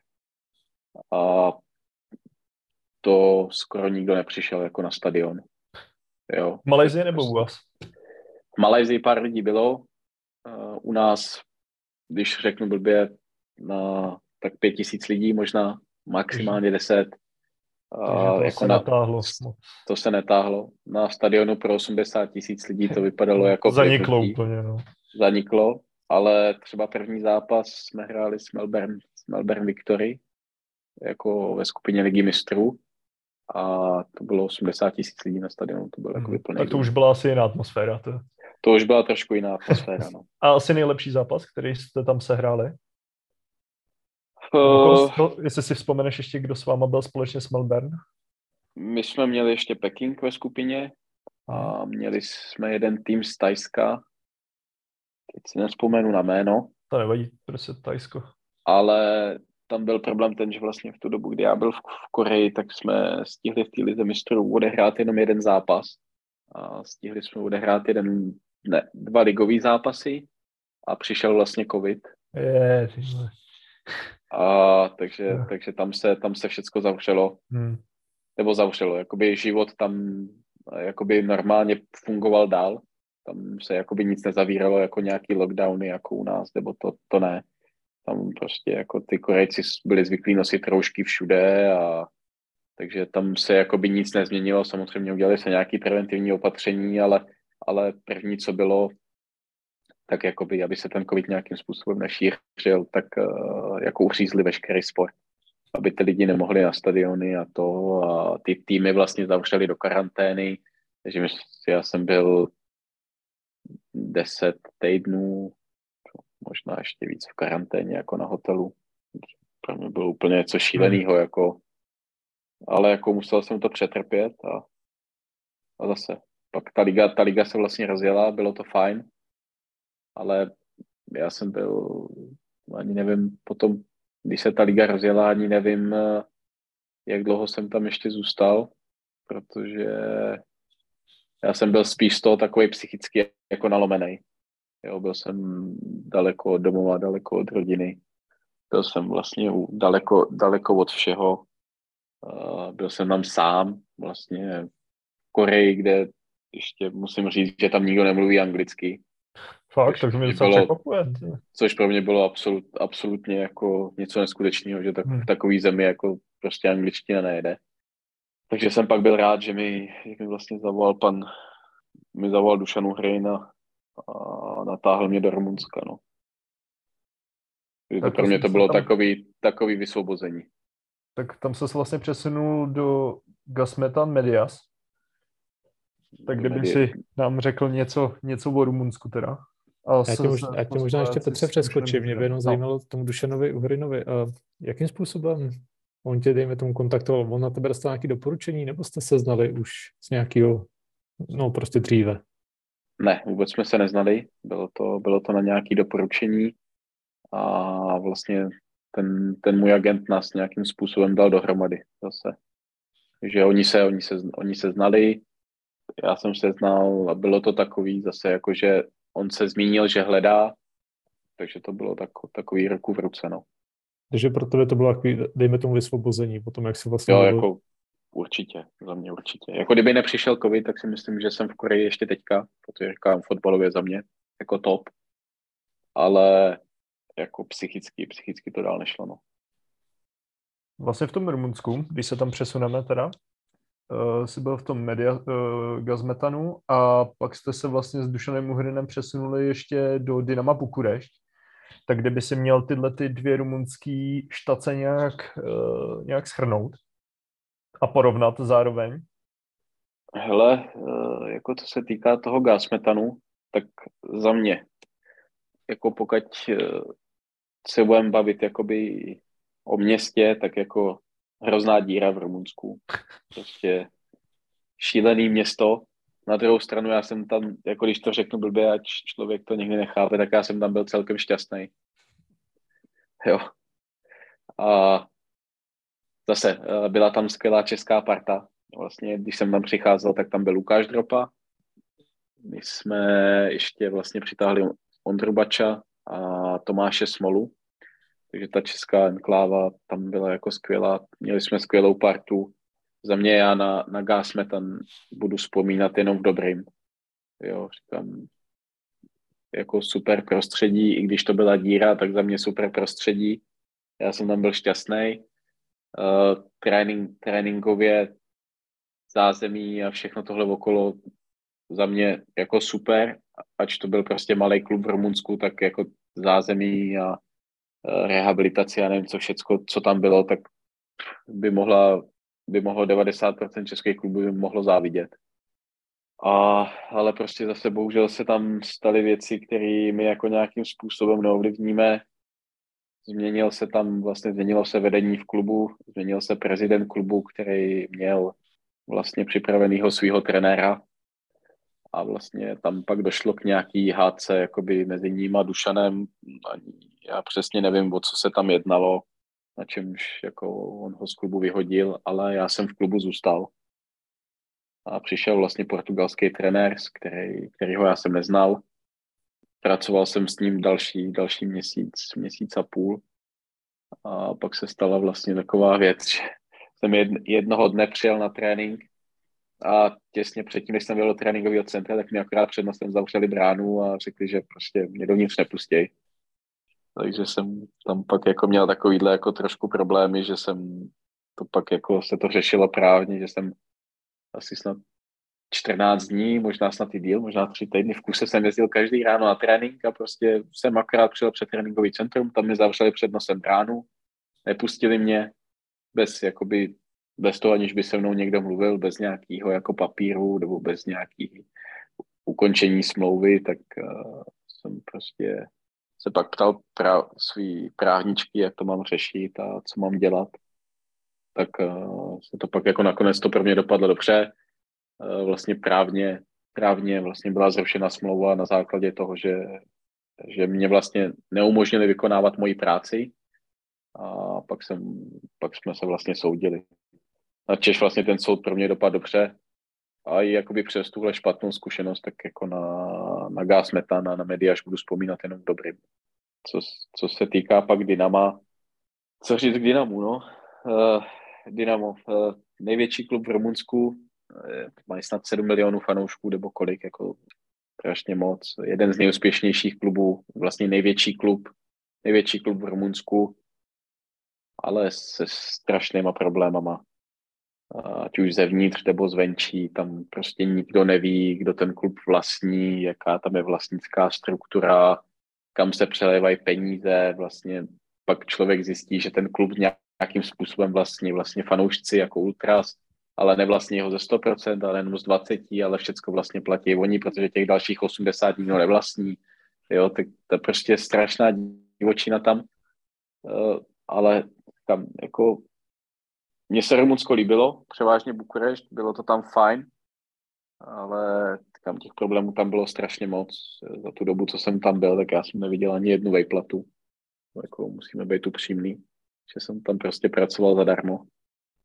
Ale budu taky na to, budu na to vzpomínat dobrým, jako do CVčka super adresa, ale, ale uvidíme, jako co bude dál, no, tak nějakým způsobem se s nimi taky snažím jako nějakýma právníma krokama z nich aspoň něco dostat, ale, ale nebude to asi, nebude to jednoduchý. Jak dlouho jsi tam byl, takhle v, v té Bukurešti? Hele, vlastně já jsem tam přišel s Dušanem taky, tam jsme vlastně s Dušanem jsme zachránili, vlastně oni byli úplně, úplně v dezolátním stavu, byli na, na sestupu do ligy, takže my jsme tam, my jsme tam nějakým způsobem, ať už se štěstím nebo nějakým novým impulzem jsme to tam zachránili. A pak vlastně Dušan skončil, uh, skončil na ten, na ten poput, že vlastně Dynamo spadlo do insolvence. Ale já jsem tam, já jsem tam zůstal další, další asi tři měsíce jako s dalšíma trenérama. Takže furt jsem jakoby věřil, že pokud ten klub bude v insolvenci, že to nějakým způsobem bude fungovat. Bohužel to nefungovalo, takže tam to bylo nějakých, nějakých sedm snad, sedm měsíců, možná šest, no prostě budeme se bavit v horizontu půl roku, přesně hmm. si to jako nepamatuju. Těch trenérů se tam vystřídalo kvanta, jo. To, to bylo něco šíleného. Za tu sezonu se tam vystřídalo snad 52 hráčů. Jo, takže jako prostě šílený, hrozný, ale ale i tak jako na to budu taky vzpomínat dobrým, hlavně, zajím, hlavně díky, díky jakoby fanouškům, který Dynamo mělo, no. nebo a furt má. A to se tady tím, jak o tom mluvíš, tak to se asi netýkalo jenom tebe, že by vlastně nedorazila výplata, ale asi předpokládám, že tak nějak hráčů i realizačního týmu. Týkalo se to úplně všech. mm Ať jako člověk mohl dělat, co chtěl, hráči tam stávkovali, nechtěli trénovat, nechtěli hrát zápasy, Jo, pak je tam člověk k tomu nějakým způsobem dokopal, vždycky přišel třeba nějaký menší sponzor, který něco zaplatil, jo, oni nastoupili a takhle se to tam přelejvá vlastně, vlastně do dneška. Vlastně, vlastně do dneška to tam takhle funguje. Spadli do druhé ligy, teď se nějakým způsobem snaží dostat zpátky nahoru. Jestli to půjde, nepůjde, pff, nikdo neví, ale myslím si, že jako za mě aby ten klub, jako, protože nikdo nechce, aby Dynamo, Dynamo zaniklo, tak uh, aby ten klub nějakým způsobem mohl dál fungovat, tak si myslím, že úplně nejlepší řešení je prostě nechat to zbankrotovat ten klub a začít od znova prostě od nějaký čtvrtý ligy, jo, založit nový klub a jít, a jít, s tím, jít s tím nahoru. Tak vlastně po této zkušenosti se přesunul do nám taky ne tak známý ligy, což je do Litvy, kde si trénoval v FK Paněževežis? Nebo jak se to čte? Pane, pa, pan, řekni to radši ty. Pa, pane Vežis. Pane Vežis, dobrý. No. To, bylo, to bylo takový jako, že jsem jako už nemohl dál zůstat doma, protože už mě to jako by lezlo, lezlo na hlavu, tak jsem říkal prostě pojďme, pojďme něco najít, ať to bude cokoliv, tak prostě když to bude něco malého, klidně druhou českou ligu, nebo prostě bylo mi to úplně jedno, ale hlavně, abych něco dělal. A v tu dobu, tu dobu vlastně přistála nabídka, nabídka z Litvy. Já jsem se akorát jenom podíval na tabulku, eh, měl jsem jeden, jeden telefonát se sportovním ředitelem, kde mi jakoby, kde mi, nas, kde mi jako představil ten projekt, který tam mají, že prostě se vydávají cestou jakoby zahraničních hráčů, každý rok chtějí hrát poháry, chtějí bojovat o titul, takže se mi ta jako myšlenka líbila. Samozřejmě je to prostě Litva, jo, takže fotbalově musíme počítat, že nebo nepočítal jsem s ničím velkým, ale jsou, fotbalově jsou hrozně, hrozně za náma. Nejhorší na tom je, že peněz jakoby mají, mají hodně, ale neumějí to investovat. Chybí tam někdo, ale nebavíme se o těch klubech, bavíme se jakoby o svazu, chybí tam někdo na tom svazu, který prostě bouchne do stolu a řekne, tak pojďme, hele, tady každý klub má prostě uh, obrovský peníze, pojďme bouchnout, uh, neřiďme, neřiďme jim postavit tohle, tohle, tohle, investovat do tohle, do tohle a prostě kruček po kručku se někam, se někam dostat. Ten pane Vežis byl dobrý v tom, že tam jakoby člověk, který nějakým způsobem tomu rozuměl, byl ale ten majitel mu nedával tolik prostoru. Jo, majitel radši nasypal všechny peníze do hráčů, prostě pojďme hrát poháry, pojďme hrát po titul, což je prostě na jednu stranu já to chápu, každý chce mít úspěchy, Na druhou stranu vlastně on viděl jenom tu jednu danou sezónu, ale neviděl, co bude vlastně tu sezónu potom. Jo, takže vlastně pane Vežis, když to řeknu, tak eh, jeden zase z nejúspěšnějších klubů v Litvě, který jednou dokonce snad vyhrál pětkrát titul po sobě, ale pak, eh, jak říkám, no, zase prostě protože ten majitel to nechápal, tak boom, jeden rok se něco stalo, ne, nepřemýšlel se nad tím, co bude v budoucnosti a zbankrotovalo to. Takže vlastně z popela toho klubu postavili, postavili vlastně ten klub, který je teďka. Jdou na to trošku jinak. Myslím si, že to má velký potenciál. Když to řeknu, když to řeknu jakoby špatně, kdybych si měl třeba vybrat, jestli hrát o titul jako v Litvě třeba v tom pane Vežisu, nebo hrát o záchranu u nás v Čechách, tak uh, radši půjdu do té Litvy, kde prostě se něco, něco buduje a ta liga prostě bude na očích a je to, je to i zajímavý jakoby pro další kariérní posun pro ty hráče. A kdybyste měl porovnat vlastně, jak jsi říkal, že peníze tam nechyběly, kdybyste měl porovnat ty souč nebo dosavadní angažmá, tak co se týče i technologií a podobně, kde to bylo nejdál? Je to byl to ten soul? No, no určitě. Jakoby co se týká technologií a finančně, tak uh, si myslím, že samozřejmě furt jsem mladý, je mi 29, takže jako určitě, nebo doufám, doufám v tom, že nějaká jakoby nabídka z něčeho, z nějakého top klubu, jako, nebo top klubu, z nějaký top ligy jako přijde. Ale jako ten Soul, jako těžko se bude hledat klub, aby, který se vyrovná tomu, jako, co měli, co měli tam. S čím jste třeba jako pracovali na denní bázi, když nebudu počítat nějaký posilovací stroj a tak dále, tak co je vlastně to, co pro tebe je to nejdůležitější? To pro mě nejdůležitější určitě GPSky, jako sběr, sběr veškerých dat, ale nebavíme se jenom jakoby o, o, teďka o fyzických datech, ale bavíme se i jako o datech ostatních, ať už to jsou wellness programy, jak se ty hráči cítí, jak spějí. Prostě v té Koreji to bylo vyhnané úplně k dokonalosti, takže my jsme o těch hráčích věděli absolutně všecko. Jaký mají krevní rozbory, jo, věděli jsme prostě, co, co jedí, co, co pijou, vše, jo, furt byli pod kontrolou, na noc nosili, na noc nosili noční GPSky, takže my jsme věděli, jak spí, kdy se probudí, prostě jako bylo to vyhnané až jako za mě úplně do extrému, ale jako super. Pak jenom, pak jenom na tom člověkovi, který jakoby ty data zpracovává, jak uh, s nima naloží. Jo, takže tam prostě jelo na, na tom analytickém oddělení, tam sedělo prostě 30 Korejců, kteří zpracovávali prostě denně data a chrli, chrli jeden report za druhým. Všecko dohromady, jo, prostě body fat, váha, já nevím, různý testování silový, test, testování na hřišti, jako rychlost, vytrvalost, všecko prostě jelo jako v top, v top evropských klubech.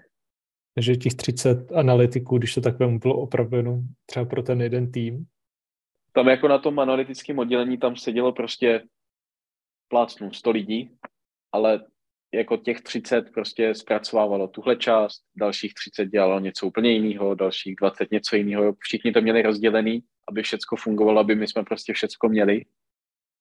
Jako prostě neuvěřitelný. Jako to, vlastně to analytické oddělení to byl jako scouting department, ale oni pracovali pro nás, jo, protože oni věděli, ten klub věděl, že jako já sám prostě kondíčák jsem, nejsem schopný prostě takový množství, množství dat zpracovat.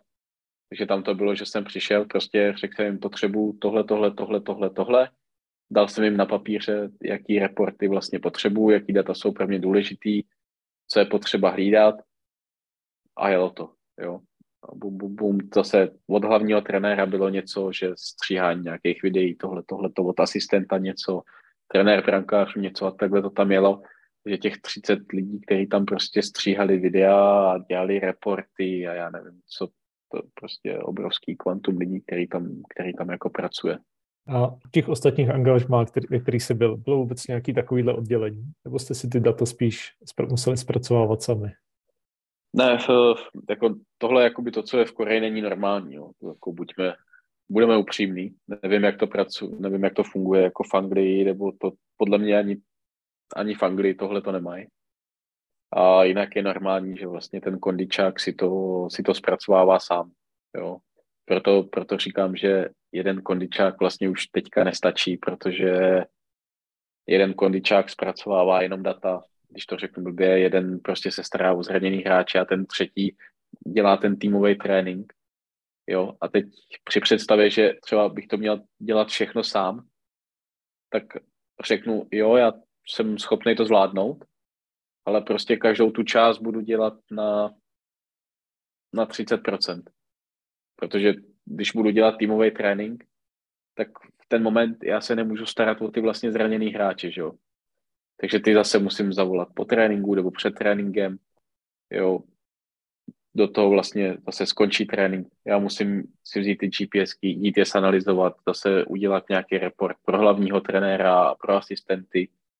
Tak tam dá se to zvládnout, ale asi bych celý den nedělal nic jiného, než, než běhal od jednoho k druhému a, a to taky jako, že člověk potřebuje mít nějaký osobní život, který i třeba tady v tom Bulharsku, tady nás na to, na to je hodně, ale i tak eh, prostě člověk jako toho volna moc nemá. Tak po té vlastně litevský akci se přestěhoval zpátky na Kypr, tentokrát do Karmiotisy. Kdybys to vlastně, vlastně opět se tam setkal s Dušanem Uhrinem, a kdyby si to trochu srovnal s tím Pafosem, jestli to byl nějaký postup, protože se tam vracel na Kypr po nějakých třech, čtyřech letech. Jestli tam celkově jako by ta liga udělala nějaký postup a srovnání těch podmínek.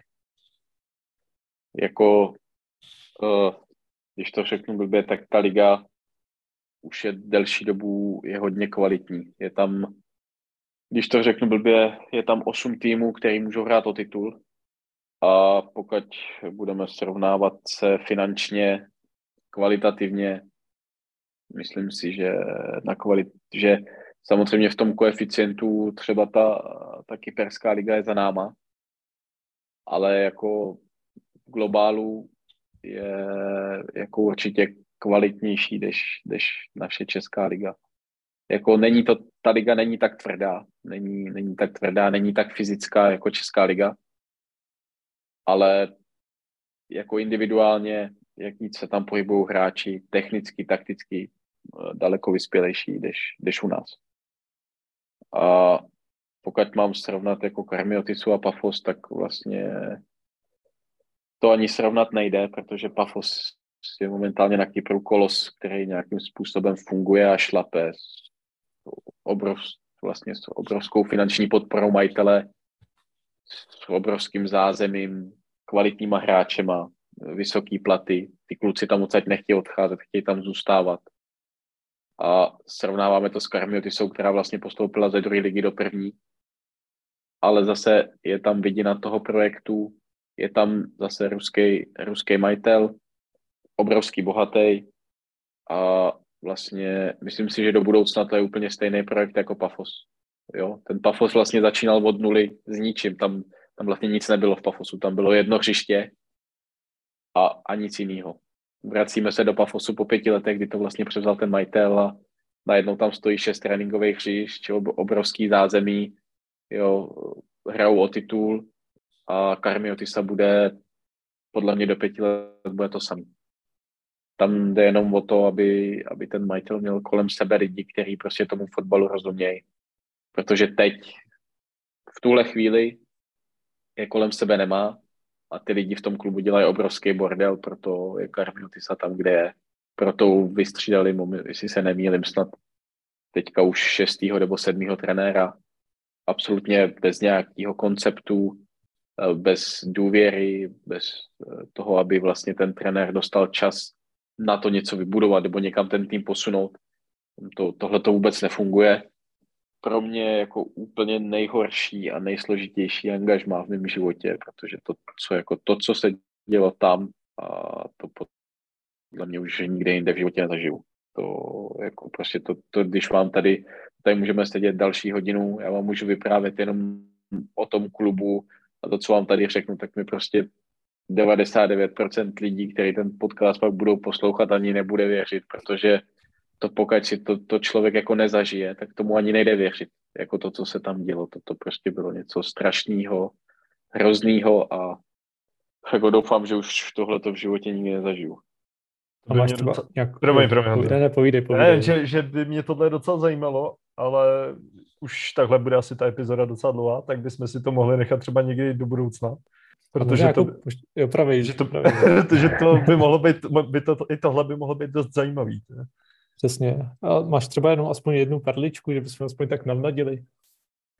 No, těch perliček jako tam je jako hodně, protože to, to je, jako to fakt bylo něco hroznýho, ale když bych měl, když bych měl zmínit jenom pár věcí, tak eh, stalo se tam třeba to, že vlastně uprostřed probíhajícího tréninku najednou prostě prezident klubu přijel, přijel na, na hřiště a uprostřed tréninku si nás trenéry zavolal a, a řekl, vyhoďte tyhle ty dva hráče, prostě už s náma dál nejsou. Jo. Bez ničeho uprostřed tréninku. A to je jen takový jakoby slabý odvar. To asi jako to, to, to nejhorší, co bylo, tak vlastně, když tam byl jeden trenér z Běloruska, tak tam se jako rozvazovala smlouva s tím, že prostě se položila pistole na stůl a prostě tady nám to podepiš, nebo tě zastřelíme. Ale ten trenér nějak jakoby, ani nevím, ten papír ani nepodepsal, já nevím, jako, co se tam pak tehdy odehrálo, ale vím, že tím, že neměl jakoby podepsaný ten papír, tak normálně musel přijet na trénink, aby jako neporušil nějakou smlouvu. A oni, my jsme trénovali v tu dobu v horách, tréninkovým centrum, oni tam na něj prostě mu zablokovali cestu autama, přišlo tam prostě 12 pozuby ozbrojených lidí a čekali tam na něj, jestli si teda náhodou neroz, nerozmyslel podpis toho papíru. Takže pak jako z pistolí u hlavy se to podepisovalo asi, ten papír asi celkem, celkem jednoduše. Takže jako jen pro představu, jak to tam prostě fungovalo no, v té Karmeltice. Takže to bylo na bázi prostě denního zastrašování, Eh, práce prostě fakt jako ve strachu, prostě jako hrozný, šílený, jako ani, ani na to nechci vzpomínat snad. Tak jo, přesvědčil jsi mě, ten bonus natočíme. jo, to je vlastně jako nevím se, že už tady jsi, to je radši. To no, to. Čím se vlastně dostáváme do současnosti, že se přesunul uh, z tohle až, až filmového hollywoodského angažmáte do Bulharska, do Botevu Plovdiv a tady seš asi podstatně spokojenější, předpokládám. Jo, tady jako za mě po, po soulu asi jakoby nej, zatím nejvydařenější angažma. Zase je to, je to klub jako s obrovskou tradicí. Zase opět je tady ruský majitel, takže já ty ruský majitele asi mám rád, protože to už je, to je vlastně třetí, třetí ruský majitel, ale jako zázemí je tady jakoby na špičkový úrovni, já ti pak, eh, i, já ti pak pošlu nějaký video, abys jako měl představu, jak to tady vypadá. Takže jako se vší úctou k České republice to, to, co je tady jako na bulharskou ligu top nad standard a trochu si říct, že tohle, to, co je tady, tak má u nás jenom Sparta. Zase je tady, je tady majitel, který má prostě nějakou, nějakou vizi, eh, chtěl by pravidelně hrát evropský poháry, ale ví, že prostě to nejde udělat jako ze sezóny na sezónu, že tam je prostě nějaký proces. Takže když přišel, tak i on, on sám vlastně říká, že kupoval jedno hřiště a znak klubu, protože tady nic vlastně nebylo a všechno to, co tady stojí, tak je díky němu. Celý to tréninkový zázemí, vlastně teď se dokončuje, teď se dokončuje nový stadion na 35 tisíc lidí, krásná moderní arena, eh, je za dobře s fanouškama, jo, prostě funguje, funguje to, jak má, je to prostě obrovský kolos a trochu si říct, že třeba po, po Ludogorci je to jako momentálně druhý největší klub. Ať to třeba jakoby tabulkově teďka nevypadá, tak tomu tak je. Tady vlastně, už jsme se bavili na začátku, tady vlastně se stala stala vlastně taková jakoby blbá věc, že po minulý sezóně, kdy skončili vlastně na třetím místě a hráli evropský poháry, tak nějak tak trošku usli na Vavřínech. Eh, zbyteč, možná třeba až zbytečně vyměnili trenéra a přišel jsem trenér, který prostě to celý jako nějakým způsobem rozložil a nebylo to, nebylo to úplně dobrý. Takže proto se teďka rozhodli pro změnu, přivedli nás náš úkol vlastně je ten tým udržet, protože tady se hrajou tři skupiny, skupina playoff, playout a prostřední skupina o konferenční ligu, takže náš úkol je jenom udržet tu prostřední skupinu. Ten majitel po nás nic víc nechce a máme přislíbeno, že jakoby obrovskou, obrovskou jakoby finanční injekci v létě, kde, kde si budeme moct vybrat a vytipovat hráče, který chceme. On to zaplatí, přivede, takže si myslím, že příští sezónu uh, by to tady mohlo být víc než dobrý. To zní dobře. Ještě takhle mě zajímá, vlastně jak jsi zmínil, nějaká třeba ta finanční injekce, že se budou moct přivízt noví hráči. Když nastupuješ do, ty do nového angažma, můžeš si třeba říct, že by si chtěl, aby ten klub disponoval právě třeba těma GPS-kama nebo nějakou jinou technologií, případně dalšíma věcma? Uh, jako ty, ty GPSky, to už je takový jakoby standard, který by snad v dnešní době každý klub měl mít. Takže samozřejmě pokud nemá, tak se tam pak bavíme o nějakém nákupu protože přece není to levná záležitost, je to celkem dost peněz pro ten klub. A jako určitě já mám nějaké věci, s kterými pracuju, přes třeba, který jakoby vlak nejde, ale hodně věcí, říkám, já mám jako v počítači, který třeba už ani nemusím tát sebou, snažím se si najít jakoby i jinou třeba cestu, ale pokud mi klub poskytne ty, ty věci, které já potřebuju, tak jsem za to rád a samozřejmě, samozřejmě je to na nějaký domluvě s tím majitelem nebo s, jako s finančním ředitelem, něco takového, kolik on je schopný vůbec jakoby z toho rozpočtu uvolnit na nákup těchto těch věcí. A tady, tady musím zaklepat, že to zatím, zatím jakoby všechno funguje tak, jak má. Samozřejmě člověk má pak velký oči, takže když vidí, jako, že s něčím přijde a ten klub mu to dá, tak pak chce víc, víc a víc a víc a víc a furt víc, víc, víc. Takže jako v jeden, v jeden čas mě, mě tady pak jako zastavili, že jako hele, dobrý, dostal si to nejnutnější, co si potřeboval a pojďme se k tomu vrátit zase v létě, jo, krok po kroku. Takže jsem pak měl takový trošku velký oči, ale říkám, ten klub, ten klub jako je super, funguje to tady, má skvělý fanoušky, takže si myslím, že by to tady mohlo být fajn a že tady snad nějakou, nějakou dobu vydržíme. Super. Já bych pro tebe měl pár rychlo otázek. Rád bych jenom, aby si třeba řekl jenom název klubu nebo jméno. A zajímalo by mě, kde se ti nejvíc líbilo po fotbalové stránce? Tak musím říct, že po fotbalové stránce jako bavíme se, co se týká jakoby fanoušku nebo po pracovní stránce? Uh, můžeš uh, klidně obojí. jako, co se týká jakoby fanoušků a toho jakoby dění okolo klubu, tak nejlepší bylo jako Dynamo Bukurešť. Mm-hmm. Ale co se týká jako nějaký uh, prac, nějaký jakoby pracovní, tak to byl určitě Soul.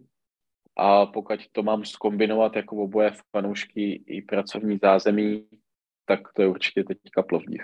Mm-hmm. A pro život? Jako pro tebe osobně? Kde se ti nejlíp bydlelo? Hele... Karmeltis. ne, musím říct, jako, že, že na Kypru to bylo fajn. Zejména, jako, protože je to prostě život u moře. Je tam celoročně, je tam teplo. Takže, takže asi, co se týká bydlení a životně, tak určitě za mě nejlepší Kypr. Mhm. Eh, se kterým trenérem se ti nejlíp spolupracuje? Nebo spolupracovalo? Tak, taková hodně záludná otázka, abych jako něco nepokazil, ale... Tak to jasný, hej, jediný, kdo nás pravděpodobně bude poslouchat, je Dušan. ale ne, jako určitě, určitě jakoby teďka ten Portugal, s kterým jsem tady, ten Bruno Baltazar, tak za mě jeden z nejlepších trenérů, s kterým jsem kdy, kdy pracoval. A na druhou stranu určitě Dušan.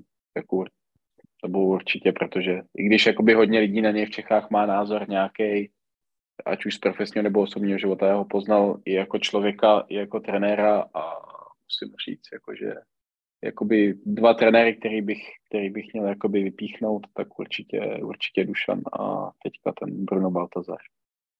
Pak by mě zajímalo, eh, jestli si v každý zemi se snažil komunikovat eh, v daném jazyce, anebo jestli se hodně komunikovalo v angličtině uh, zejména zejména v angličtině, jako 90% komunikace bylo v angličtině, ale samozřejmě vím, že nebo respektuju tu danou zemi, jo, ve které žiju, snažím se, snažím se vlastně přizpůsobit, ať už zvykama, tak samozřejmě už jazykem, takže vždycky, vždycky se snažím, snažím jako naučit aspoň základy prostě a postupně na to něco nabalovat. E, někdy, někdy to je lehký, někdy těžký, některé jazyky, třeba tady v Bulharsku, je to zatím jakoby pro mě celkem jednoduchý, protože bulharština je hodně podobná češtině, takže tady je to o tom naučit se abecedu a odposlouchat pár těch slovíček, protože hodně slov je podobných, jenom třeba s jinou výslovností. Takže tady si myslím, že jako naučit se bulharsky nebude až takový problém. A jinak jako učil jsem se rumunsky, něco málo jsem se naučil v rumunštině jako na taková ta, takový ty základní slova, to základní používání, tak to bylo fajn. A řecky jsem se snažil něco málo, ale to prostě pro mě bylo hrozně složitý. Ale zase jako ty, ty základní slova, který člověk jako potřebuje, jsem se nějakým způsobem naučil. Korejsky mě, mě nutili, hodně mě nutili se naučit. Přísám bohu, že jsem se naučil asi tak dvě slova, protože to se jako nedalo. To, to, to bylo něco šíleného. Takže tam, tam, jsem jako, tam jsem pak na to rezignoval, tam jsem jim řekl, na, na to zapomeňte. To prostě jako pro, pro mě absolutně, já, já se to ne, nedokážu naučit. Takže tam probíhala jenom, jenom angličtina. A když jsi říkal, že vlastně jakoby oni moc anglicky neuměli, tak to bylo spíš jakoby globálně uh, lidi, anebo třeba i kdybychom to vzali na ty hráče, že hráči jako neuměli, museli jste tam i překladatele? Eh, já jsem měl překladatele vlastně i na, na, běžný, na běžný život, protože když to řeknu blbě, tak první dva týdny, co jsem byl v Koreji, tak já bych si bez něj nedokázal ani nakoupit. Protože tam prostě člověk absolutně ničemu nerozumí, pokud neumí jejich abecedu. A budete se divit, ale i hráči, my jsme měli hráče, který hráli třeba 5-6 sezon v Premier League, jako měli. Korejce. A prostě ten frér neuměl ani slovo anglicky. Jo, to, já jsem to prostě nechápal. Jako po šesti letech v Anglii, kdyby se člověk měl naučit prostě, a myslím si, že za mě plyně mluvit anglicky, tak Frér neuměl prostě ani základní fráze. Jo. Nevím, nevím, co v té Anglii dělal, ale prostě takhle, takhle to je prostě jakoby nemůžu říct, že to je, samozřejmě je to jejich chyba, ale je to chyba jako celého korejského systému tam, protože ty lidi fakt jako neumí. Oni ve škole se učí jako angličtinu mají, ale oni se ji učí jenom číst a psát. Takže když se člo, člověk pak jako na něco zeptá, tak absolutně nerozuměj, nevěděj, neuměj mluvit, ale pokud jim to člověk dá napsaný na papíře, tak jako úplně bez problémů jako vám to dají napsaný zpátky v angličtině. Ale, ale, ale neuměj to říct. Zajímavý zrovna, to, to, to je fakt zajímavý. Takže pořád bloček sebou, jo, si měl. No ne, já jsem měl právě štěstí, že jsem měl toho překladatele, takže, takže všecko vlastně, co jsem já řekl v angličtině, tak uh, bylo přeložený do korejštiny a mě naopak. Ale člověk jakoby najde výjimky, jako jo. Nemůžu říct, že všech 50 milionů Korejců neumí anglicky. Jo, člověk, člověk najde Korejce, který umí a umí, umí perfektně a jsou to zejména mladí, mladí studenti, kteří prostě studují v Americe nebo, nebo v Evropě a pak se vracejí zpátky do Koreji. Ale pokud jako najdete člověka i jako třeba studenta, který prostě celý život je jenom v Koreji, tak absolutně bez šance se s ním domluvit. Takže vlastně během angažma v Koreji jsi měl siamský dvojče. Jo, nějak tak to bylo, nějak tak to bylo. jo, jo. A teď mě ještě zajímalo, eh, tady v Česku se nesly takový zvěsti, že by si mohl jít do baníku Ostrava mě zajímalo, jestli, bys k to, jestli k tomu můžeš vůbec něco říct. Jo, tak eh, to asi není až takový tajemství, že jsem do toho baníku měl jít. Prakticky jednou nohou jsem už byl jakoby uvnitř klubu. Ztroskotalo to vlastně pak akorát na, na Karmiotise, protože mm, já jsem vlastně nějaký první kontakt s panem Mikloškem, který je vlastně teďka, jak to říct, pomalu prezident nebo nějaký sportovní ředitel, předseda výkonného výboru, ani nevím vlastně, jakou pozici tam má, ale má tohle na starosti on, tak nějaký první kontakt s ním proběh vlastně podle mě už na konci, na konci října nebo v půlce října, kdy vlastně skončil, jim tam skončili kondičáci, protože pan Mikloško se to, to rozhodl celý vyměnit. A v, tehdy tam byl ještě pan trenér Vrba.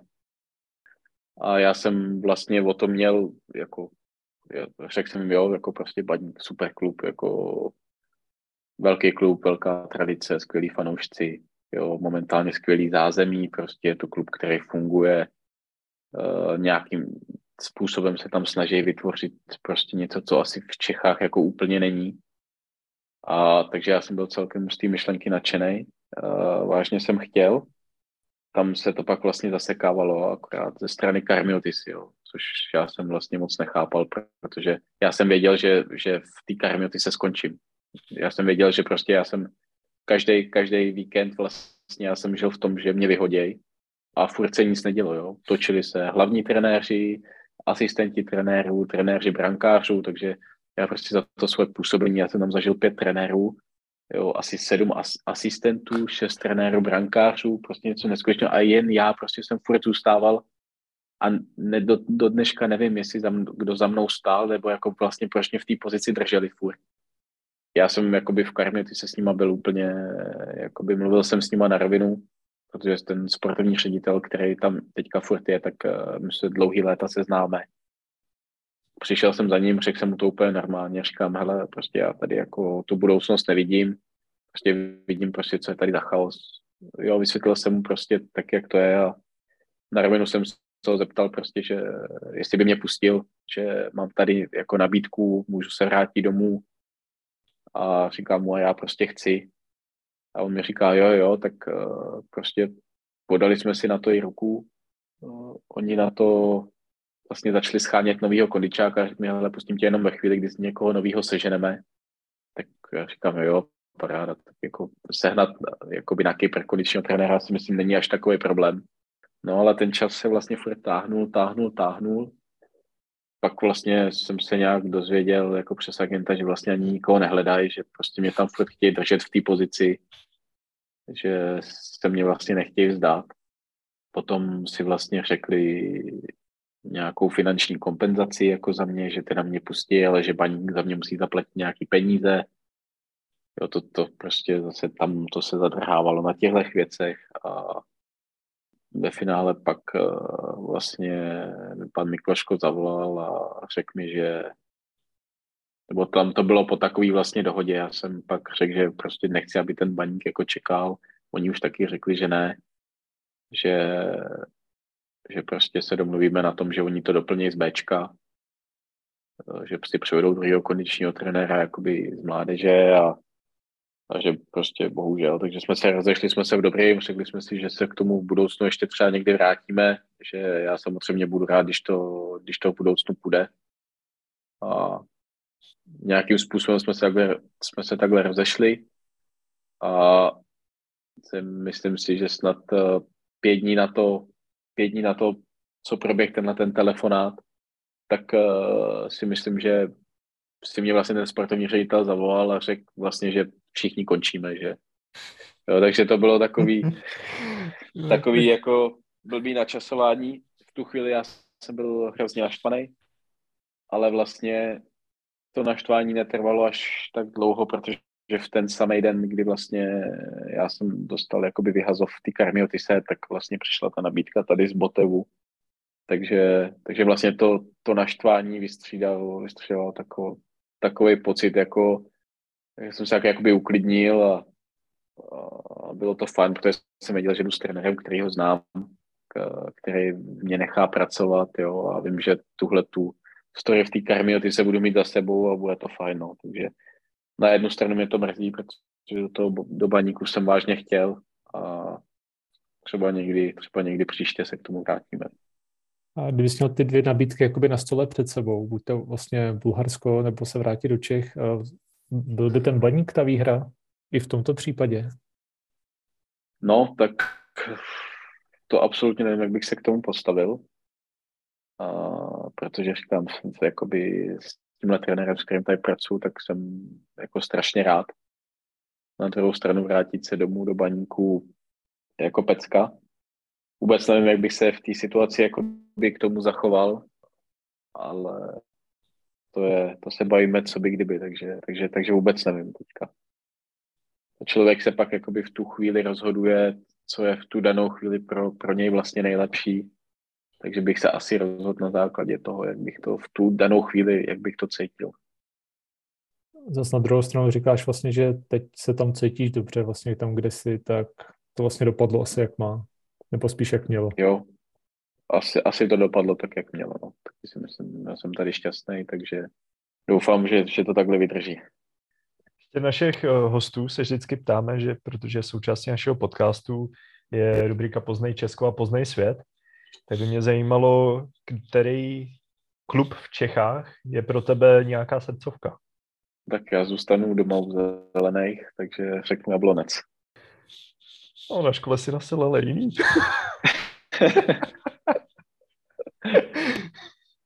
Ne, ale, zůstanu- ale zůstaneme u Jablonce, jasný, chápu. Zůstaneme u Jablonce. a ve světě? Nemusí to být Anglie, Ale- může to být vlastně jakákoliv, jakákoliv liga. Celý, celý život nějak tak jakoby podporu Manchester United, takže, Mhm.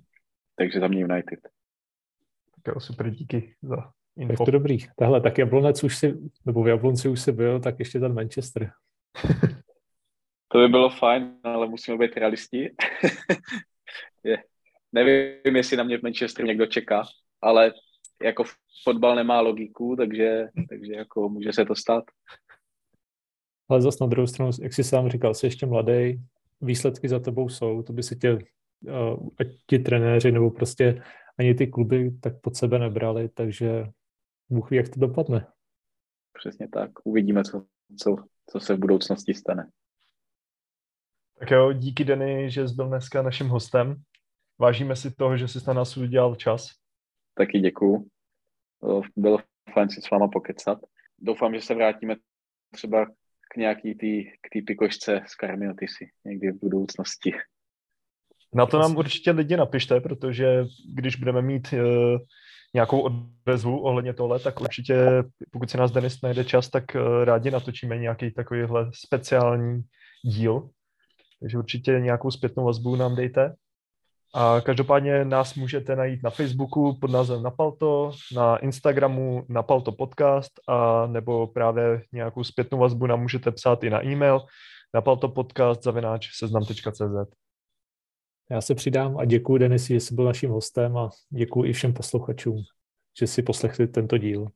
Přesně tak. Díky lidi, mějte se krásně a zase někdy příště na viděnou nebo spíš naslyšenou. Tak jo, taky díky, mějte se.